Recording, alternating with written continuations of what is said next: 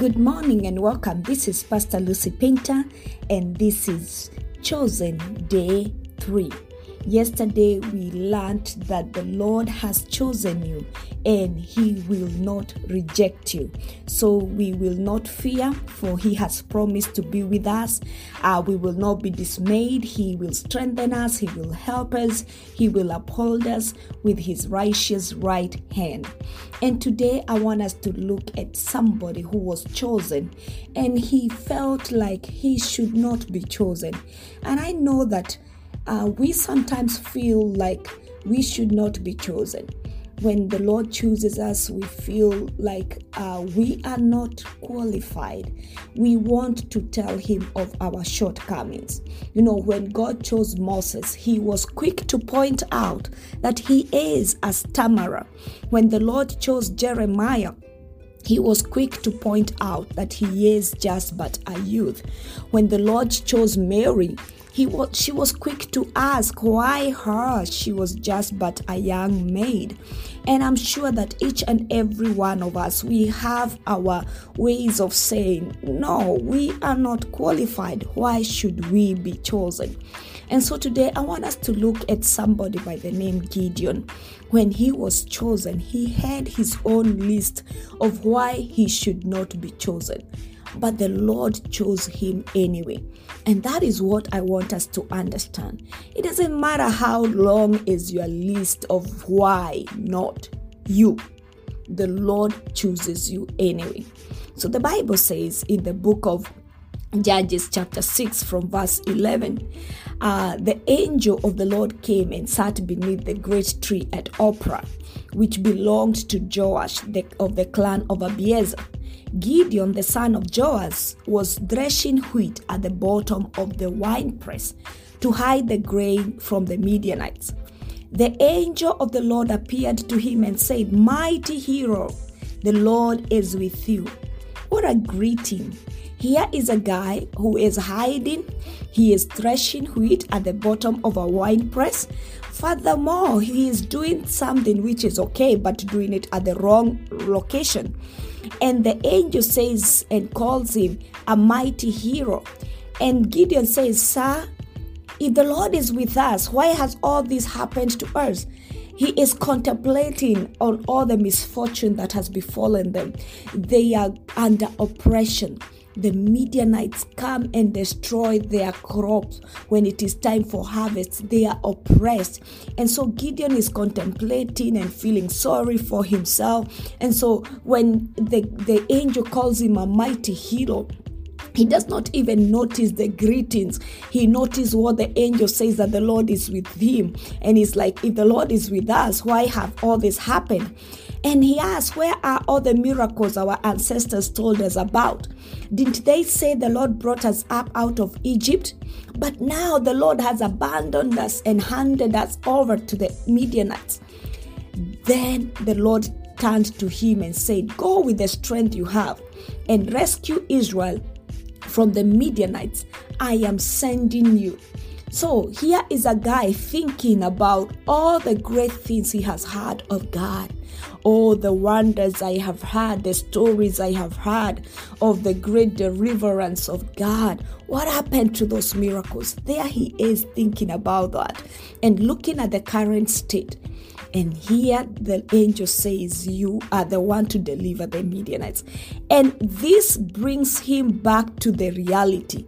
And eh, eh, and and, and he says if uh, uh, uh, right there he says i am sending you and go with the strength that you have. You will deliver the, the, the children of israel from the hands of the midianites go with the strength that you have and gideon looks at the guy and is like okay hold on a minute i am sending you me me but Lord, how? How can I? Me?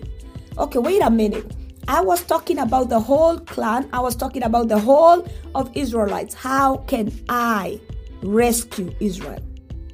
So he now speaks of his list, and this is how it all goes when it comes to the choice you are chosen. you start speaking of why you should not be chosen. Gideon has this list. He says, My clan is the weakest in the whole tribe of Manasseh. So he he decides to start with the clan. He says, My clan is the weakest in the whole tribe of Manasseh. Then leave alone the clan. I am the least in my entire family. So after you look at the clan, my roots, then when you come to me personally, I am the least in my family.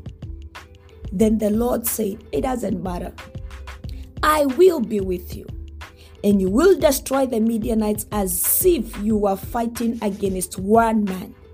Gideon says, If you are truly going to help me, show me a sign and prove to me that it is literally the Lord speaking to me. Don't go away until I come back and bring my offering to you. And he answered, I will stay here until you return. So here is Gideon giving him his list. He says, This is my list why you should not choose me, my background, where I come from, my family, or my clan, where I come from, my family, we are the least. We come from, you know, where I come from. Do you even know my family name is is inconsequential? Do you even know? Furthermore, look at me personally. That list, and I'm sure that when it comes to being chosen, you have your whys you have your list of why you should not be chosen.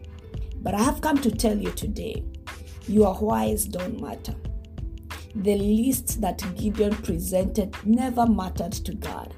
Because when God came to Gideon, he knew the list he had. Just like I began, when God found Moses at the burning bush, he knew Moses was a stammerer. When God found Jeremiah, he knew he was just but a youth. When God found Gideon, he knew he was from the least of the clan. he knew he was the least in his family. That list you have, that list of the whys you should not be chosen, he already has it. He knows why you feel inadequate.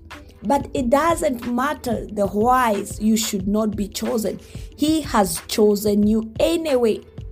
And He is promising to be with you and to use you for the purpose that He has already ordained of you from the beginning. So stop feeling inadequate, stop feeling irrelevant, stop feeling that you do not deserve to be chosen. He chose you anyway. He has chosen you. Uh, I don't know whether this is a word, but I of late it is a word that I've heard used. Regardless, I don't know whether it's a word. so, regardless of the list of whatever you feel that this is why you should not be chosen, the Lord knows. If I look at my life, there were so many things that I have brought up that I would have brought up that I would have told God, you know, because of this and this and this, God, you should not have chosen me to be a pastor. There were so many things. And I know that even people would have brought a list of things why I should not be a pastor. But you know what? He knows those lists. He already has those lists, but he chose me anyway. And I've come to tell you, he knows that list of things why you should not be chosen, but he chose you anyway and He has promised to be with you. And so today I have come to assure you, you are the chosen of the Lord. This is Pastor Lucy Painter with your daily insight, and this is Chosen Day 3. Shalom.